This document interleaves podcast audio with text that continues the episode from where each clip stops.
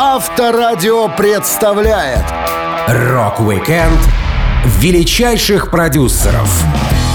Творчество рокеров не всегда представляется миру в своем первозданном виде. Почти все известные треки дорабатывали и отшлифовывали опытные продюсеры. Люди, которые делают из песен хиты, а из музыкантов настоящих звезд. Я, Александр Лисовский, расскажу вам о самых известных продюсерах в рок-музыке.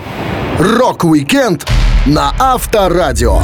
Для детей старше 16 лет. Хороший саунд-продюсер — это тот продюсер, который на себе испытал, что значит играть в группе, выступать на концертах и записываться в студии. Как раз таким человеком является Джефф Лин, который играл в командах Electric Light Orchestra и The Traveling Wilburys. Он считается четвертым величайшим продюсером в истории по версии The Washington Times. Отец Джеффа увлекался музыкой и заразил этим увлечением сына. Лин вспоминал. Папа любил слушать классику. Он не умел читать и писать музыку, но мог одним пальцем играть Шопена на пианино. Мой отец не особо меня баловал, но он купил мне мою первую гитару за 2 фунта, так что я играл на ней так долго, пока у меня не пошла кровь из пальцев. Затем я попросил его о 10-ваттном усилителе. Почувствовав вкус к созданию музыки, Джефф Лин уже не хотел заниматься чем-либо еще. Ни одна работа не затягивала парня, и он долго не задерживался на одном и том же месте. Джефф говорил, за два с половиной года у меня было около 14 рабочих мест. Иногда моя работа длилась пару часов, и я навсегда сбегал. Как-то я оформлял витрины в большом универмаге. Мне тогда было 15 или 16. Я сидел за стеклом магазина C&A и думал, а что если кто-то из моих товарищей пройдет мимо? Я продержался до полудня, потом выскользнул через черный ход. Позже мне позвонил знакомый музыкант Роджер Спенсер из группы Night Riders. Он позвал на прослушивание, и я стал профессиональным музыкантом в возрасте 18 лет. Вскоре мы изменили название на Idle Race. Джефф Лин хорошо дружил с Джорджем Харрисоном, и музыканты вместе работали над песнями Джорджа. Но у Харрисона продюсеры проходили своеобразные испытания. Они должны были подружиться с музыкантом до того, как приступить к делу. Лин говорил, «Джордж позвал меня для работы над его альбомом Cloud9 87 года. Я приехал к нему в гости, дом был похож на гигантский дворец. Мы погуляли по его парку, по берегам каких-то ручейков, а затем пошли в студию, и Джордж сыграл мне кое-что из того, над чем он работал. Он сказал, Прежде чем мы начнем, надо пообщаться поближе. Как насчет отдыха в Австралии? В этой поездке мы стали хорошими друзьями. Я думаю, он просто хотел знать, что мы поладим. Когда мы вернулись, вся Англия замерзла. Мы с Джорджем начали писать треки, и это было невероятное развлечение. Джефф Лин решил заниматься музыкой благодаря творчеству Дела Шеннона. И жизнь повернулась так, что позже он продюсировал своего кумира. Одним из подопечных Лина был и Том Петти. Продюсер делился. Мне всегда нравился Том. У него крутой и очень американский стиль. Самые известные хиты Петти были написаны с помощью Джеффа. Музыкант вспоминал. У меня были маленькие электронные клавиши, которые купил наш техник Бакс. За это он получил хороших звездюлей. Я орал, зачем тратить деньги на это г***о? Я бы никогда не стал играть на таких клавишах, ты же знаешь. А он такой, Том, да они стоят копейки. Если ты напишешь с их помощью хоть одну песню, они 10 раз окупятся. Тогда на этих клавишах я сыграл Джеффу мелодию Free Fallen. Джефф улыбнулся и начал напевать слова, которые приходили ему в голову. She's a good girl, loves her mama, loves Jesus and America too. Так, чтобы оправдать дурацкую покупку Багза, мы с Джеффом Лином вместе случайно написали известнейший хит. Рок-викенд величайших продюсеров на Авторадио. Не всегда для музыкантов залогом успешного альбома является количество проданных копий пластинки. Для некоторых исполнителей на первом месте стоят отзывы критиков, а заработок уходит на второй план. Именно для таких ребят свои продюсерские услуги предоставляет Брайан Ина, один из самых странных музыкантов и продюсеров с весьма долгим полным именем — Брайан Питер Джордж Сейнт Джордж Лебатист де ла Салле Ина. Музыканты, с которыми он работал, часто в шутку называли его профессором за лысеющую голову, размеренную лекторскую речь и за ум размером с целую планету. Брайан на самом деле стал профессором в Королевском колледже искусств. Ина был клавишником в группе Roxy Music, продюсером записей U2, Дэвида Боуи, Talking Heads, Coldplay и других музыкантов. Он постоянно экспериментировал и как-то раз за трехсекундную композицию получил хороший гонорар. Ина рассказывал, что ему заказали сделать звук для загрузки Windows 95. Мне очень понравился подход Microsoft. Они конкретно ставят задачу, и с ними легко работать.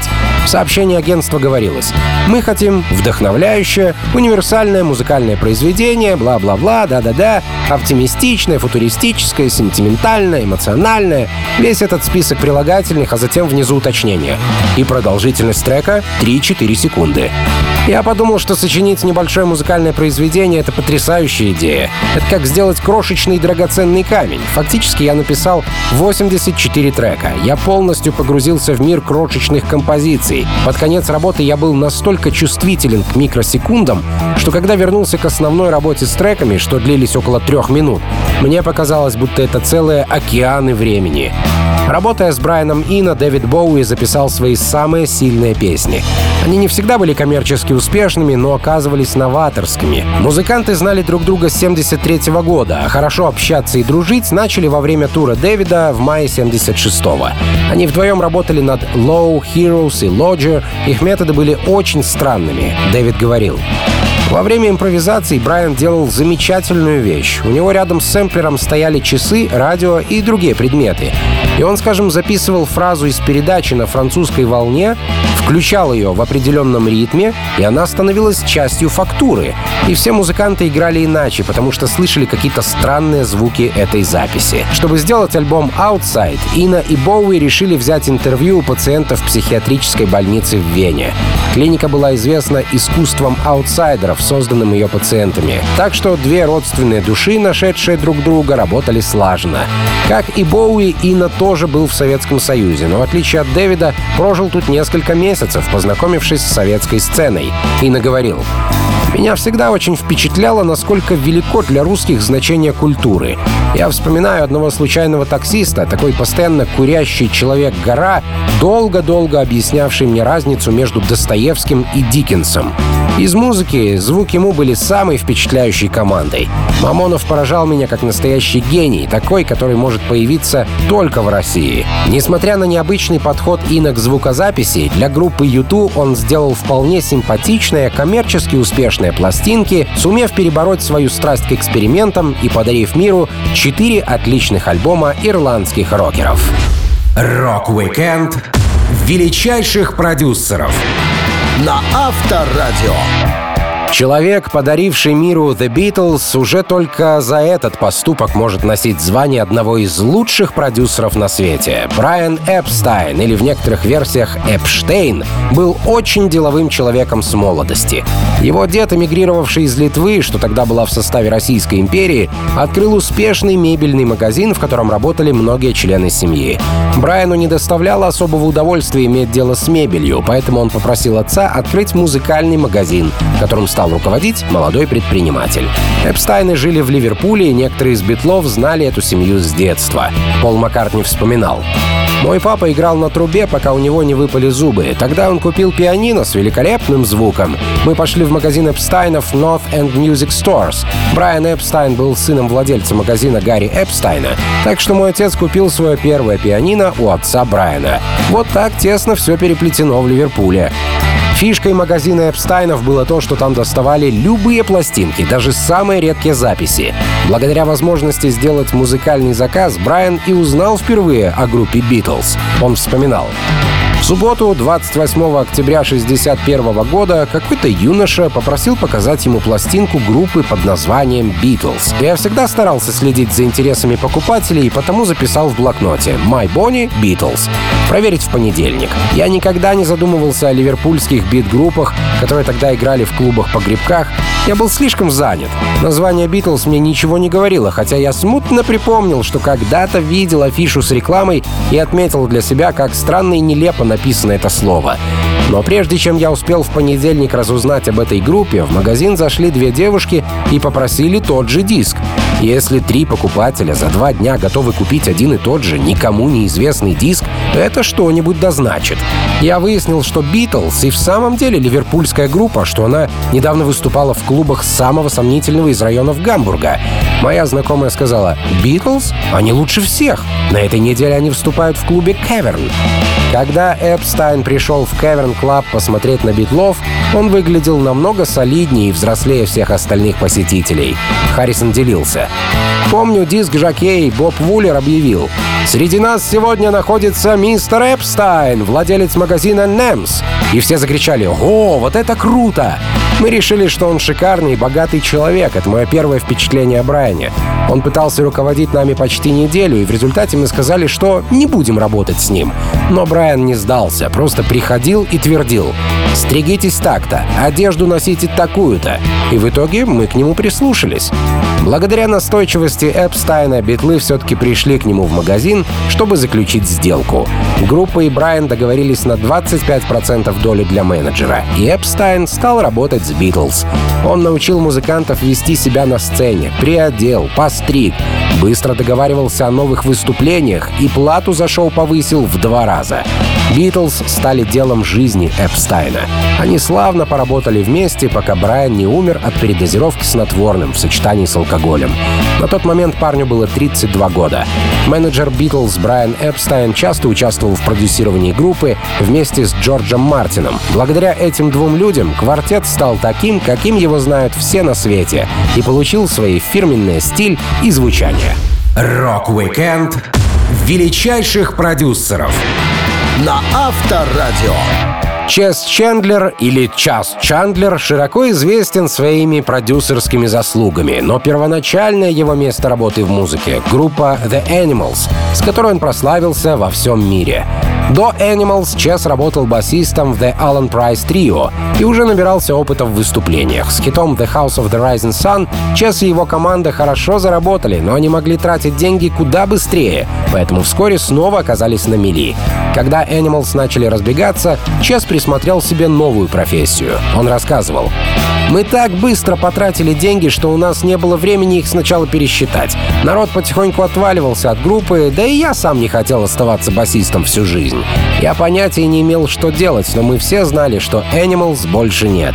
В течение последних восьми месяцев нашей единственной целью было заработать немного денег, пока у нас еще был шанс и концерты. Во время последнего турне Animals по Америке меня пригласили в кафе «Ва», и там я увидел Хендрикса.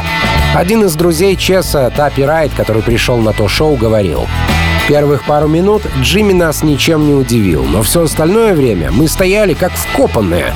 Движения Хендрикса были великолепны. Он делал разные прикольные трюки, играл на гитаре зубами или заносил инструмент за голову, не сбивая с ритма.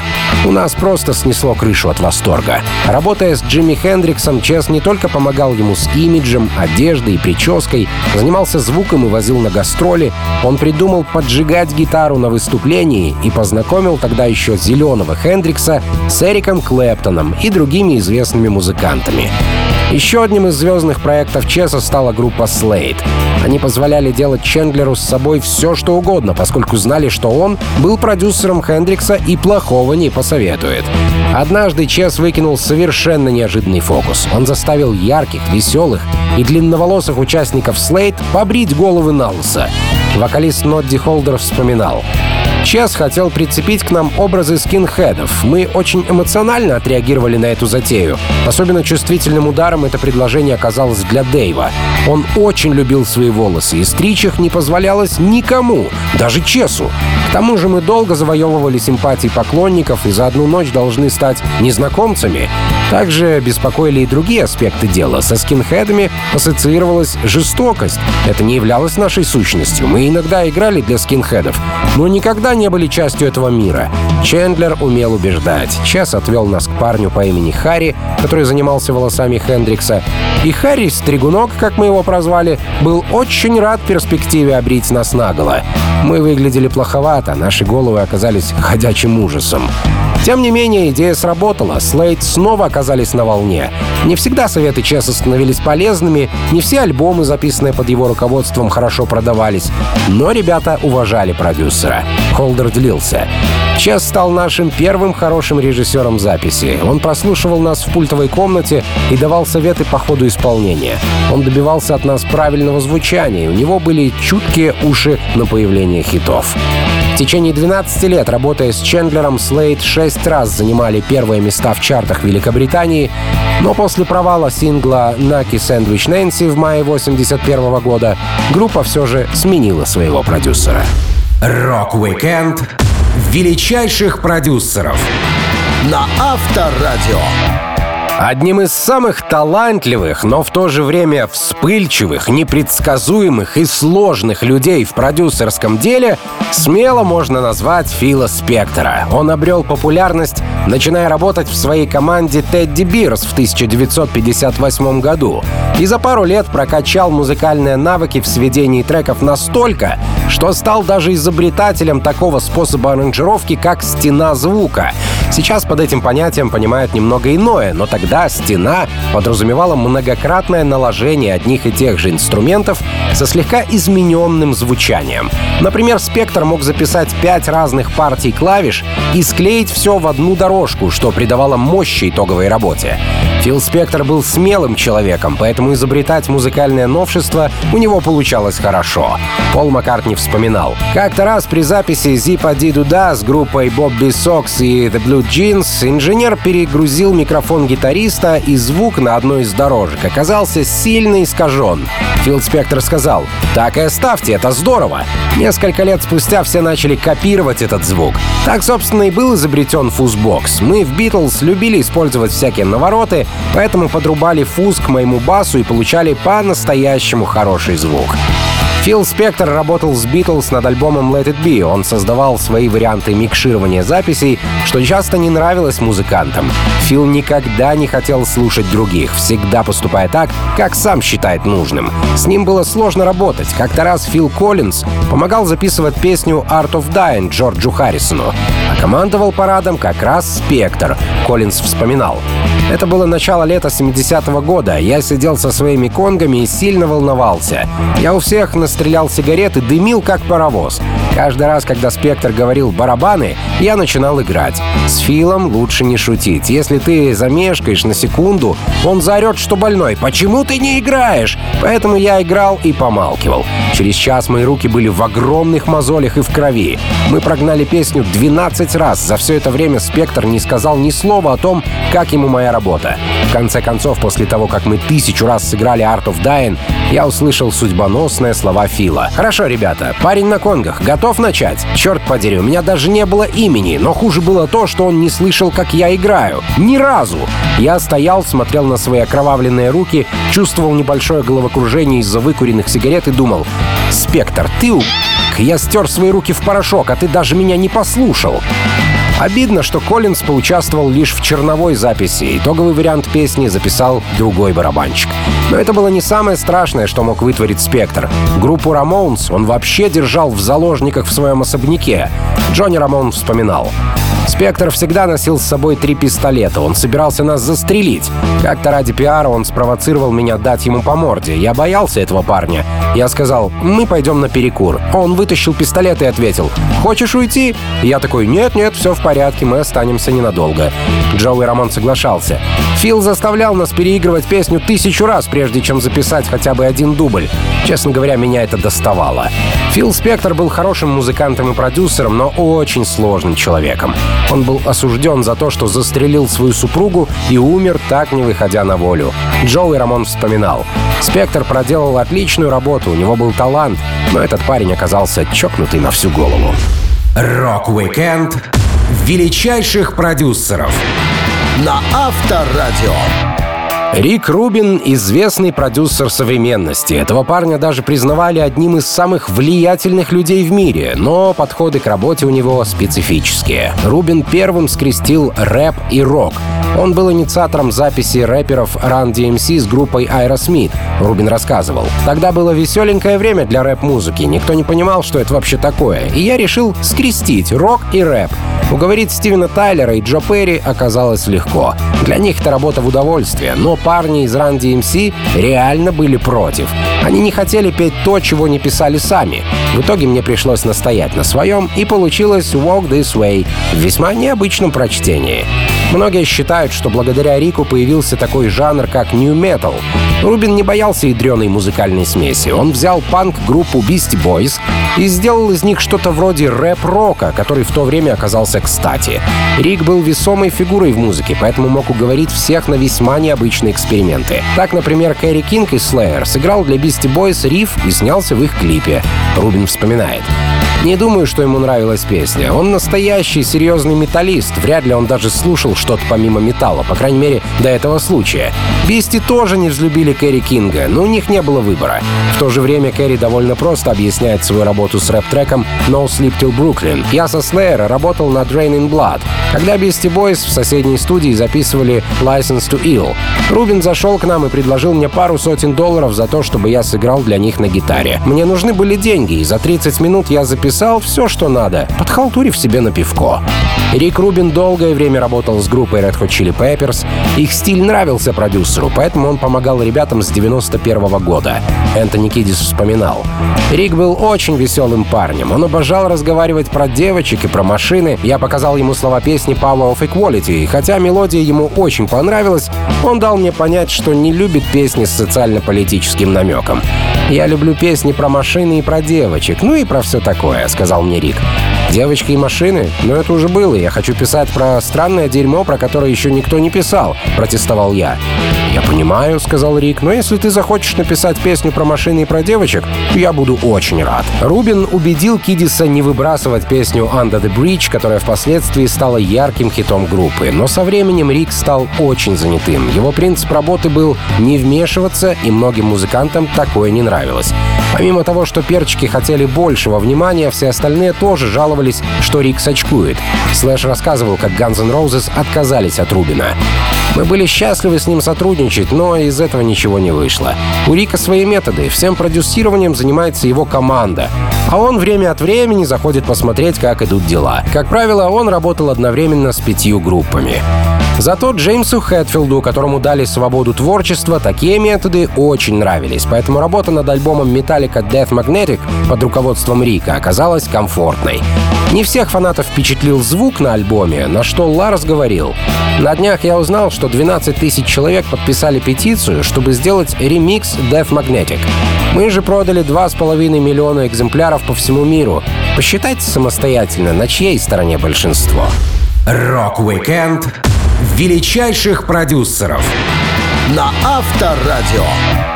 Простой канадский паренек Боб Эзрин, который в далеком 70-м случайно стал продюсером Элиса Купера, в итоге создал из музыканта короля шок-рока, сделал для Kiss самый успешный альбом в их карьере, поработал с Deep Purple, Pink Floyd, Kansas, U2, Green Day, 30 секунд до Марса и десятками других известных исполнителей.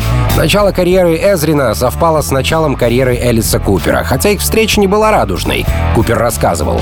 В конце сентября 70-го у нас не было продюсера. Наш менеджер Шеп наткнулся на Nimbus 9 Studios, известную канадскую фабрику хитов. Эти ребята выпустили сингл Guess Who, American Woman. Шеп вошел и попросил аудиенции у их босса Ричардсона, но ему отказали. Там же работал скромный 19-летний еврейский хиппи по имени Боб Эзрин. На нем были синяя рубаха, бусы и каштановые волосы до плеч. Послушав нас, Эзрин сказал, что наши треки не стоят 10 центов винила, на котором они были вырезаны, но мы все же уговорили Боба посмотреть на нашу группу в гостинице. При встрече на мне были обтягивающие брюки с соблазнительными разрезами по бокам, и когда я увидел, что Эзрин с негодованием отвернулся, я подстегнул его, спросив, нравится ли ему ремень, который я надел. Раскрашенный ошметок кожи трехлетней давности, закрученный от дождя и пота. Боб побледнел, и я думал, его вырвет. На первой встрече Боб отказал группе Элиса Купера, но его все-таки уговорили посмотреть на музыкантов в деле. Команда выступала в клубе «Макс», и Эзрин заскочил к ним на огонек. Элис вспоминал ту ночь я выглядел очень похожим на грызуна. Волосы у меня были немытые и растрепанные. На мне были огромные туфли на высоких каблуках и густая черная тушь. Я разорвал газету, плюнул на публику, потер промежность и нюхал свои руки. Через 15 минут в клуб ворвался полицейский. В Макс такого никогда не было. Полицейский получил жалобу на шум и зашел, чтобы вежливо попросить нас убавить громкость. Когда он увидел, что я бегаю по сцене, плюю на людей и тру свою промежность, он решил решил, что шоу нужно остановить. Это было нам на руку. Такой поворот событий определенно впечатлил Эзрина. И мы стали не просто вместе работать, а надолго зацепились друг за друга. Боб Эзрин работает с Элисом Купером с 70-х до 2020-х, и оба, судя по всему, очень довольны. Чего не скажешь о Роджере Уотерсе, который постоянно жаловался на Боба, поскольку не любил, когда им командуют. Эзрин продюсировал альбом The Wall группы Pink Floyd и часто ссорился из-за творческих разногласий с Роджером. Продюсер рассказывал. Уотерс принципиально не хотел синглов, но вторая часть «Another Brick in the Wall» просто напрашивалась на отдельный выпуск. В первой версии песни не было детского хора. Это был всего лишь один куплет, один припев и конец. Роджер не захотел что-либо дописывать, так что я скопировал его ранее записанные партии, отредактировал и отправил в Англию в высшую школу искусств, чтобы записать детский хор, как в песне Элиса Купера «School's Out». В итоге я преподнес это Роджеру как сюрприз, и ему настолько понравилось, что он поверил, будто это была его собственная идея. Группа Kiss, в отличие от Уотерса, сразу тепло встретила Эзрина. По крайней мере, Джин Симмонс его очень уважал. Он вспоминал. Боб Эзрин стал единственным продюсером, чье мнение мы слушали. Однажды он остановил нас посреди репетиции и начал показывать, как надо правильно настраивать инструменты. Своим успехом альбом Destroyer во многом обязан смелости Боба. Этот парень многому нас научил. Рок-викенд величайших продюсеров на Авторадио. Если Элвис открыл миру двери к рок-н-роллу, то его продюсер Сэм Филлипс, можно считать, слепил этот рок-н-ролл собственными руками. Сэм был основателем Sun Records и Sun Studio в Мемфисе, где продюсировал записи Пресли, Роя Орбисона, Джерри Ли Льюиса, Карла Перкинса, Джонни Кэша, Хаулина Вульфа и других музыкантов. Помимо прочего, Сэм был радиоведущим и радиоинженером, так что в звуковом оборудовании хорошо знал толк. В семье Филлипсов родилось 8 детей, и с юности они собирали хлопок на полях, где работали и пели чернокожие рабочие. Во время таких open Сэм приучился к музыке. Продюсер, открывший талант Элвиса Пресли, вспоминал, как молодой парень впервые пришел к нему на студию. Элвис приехал на грузовике, не знаю, сколько дней и ночей за этим рулем он придумывал план, как добиться прослушивания. Пресли не мог просто прийти и сказать «Мистер Филлипс, не могли бы вы прослушать меня?» Так что день рождения его матери дал Элвису веский повод прийти и сделать небольшую запись своей песни.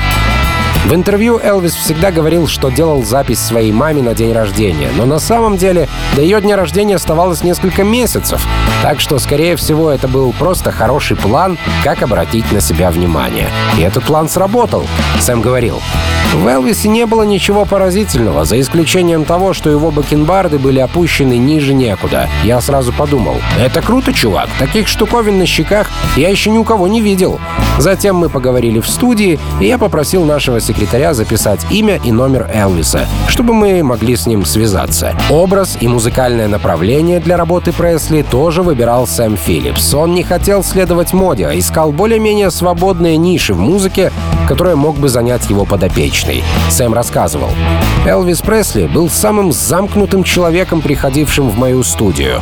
Он не играл с группами, мне пришлось самому определить для него направление.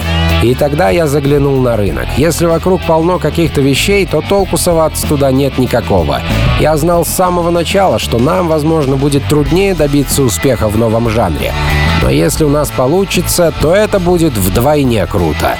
Помимо Элвиса, Сэм Филлипс активно раскручивал чернокожих блюзменов. Не всегда с ними легко было работать, но финальный результат стоил всех усилий. Сэм говорил, «Мне очень нравился Хаулин Вульф. Он всегда был неподготовленным, и это было его лучшей фишкой.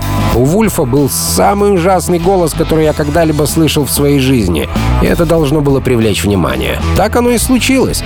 То, что казалось его недостатками, на самом деле притягивало людей. На студию Сэма Филлипса всегда действовали строгие правила насчет выпивки и прочих излишеств. Алкоголь был строго запрещен, но Хаулину Вульфу все же прописывалась строго отмеренная доза. Сэм делился. «Я не разрешал пить на сессиях, но время от времени я давал Вульфу немного вина. Может, целых полпинты за сеанс, потому что он все равно протащил бы выпивку покрепче. Но в целом все знали, что я очень серьезно отношусь к тому, что делаю. Не только для себя, но и для них, и правила никто не нарушал. Рой Орбисон, Джерри Ли Льюис и Джонни Кэш стали звездной тройкой подопечных Сэма Филлипса. Сэм учил и продюсировал тех музыкантов, на творчестве которых выросло первое поколение рок-н-ролла, и кого можно назвать родоначальниками жанра. Рок-викенд величайших продюсеров на Авторадио. Настоящий продюсер должен обладать разносторонними интересами, музыкальными знаниями, стальными нервами, хорошим чутьем и самоуверенностью. Роберт Ланг по прозвищу Мат уж точно соответствует этим требованиям. Несмотря на то, что он был женат на поп-певице Шанай Твейн и работал с Бритни Спирс, этот человек дал дорогу лучшим хитам ACDC, Muse, Def Leppard и Foreigner. Автор музыкальных книг Джефф Аптер рассказывал, Ланг был интересным персонажем, строгим вегетарианцем, преданным индийскому учению 13 века.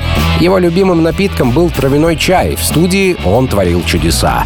Мат был перфекционистом, из тех продюсеров, которые стремились к чистому, мощному звуку с преданностью фанатика.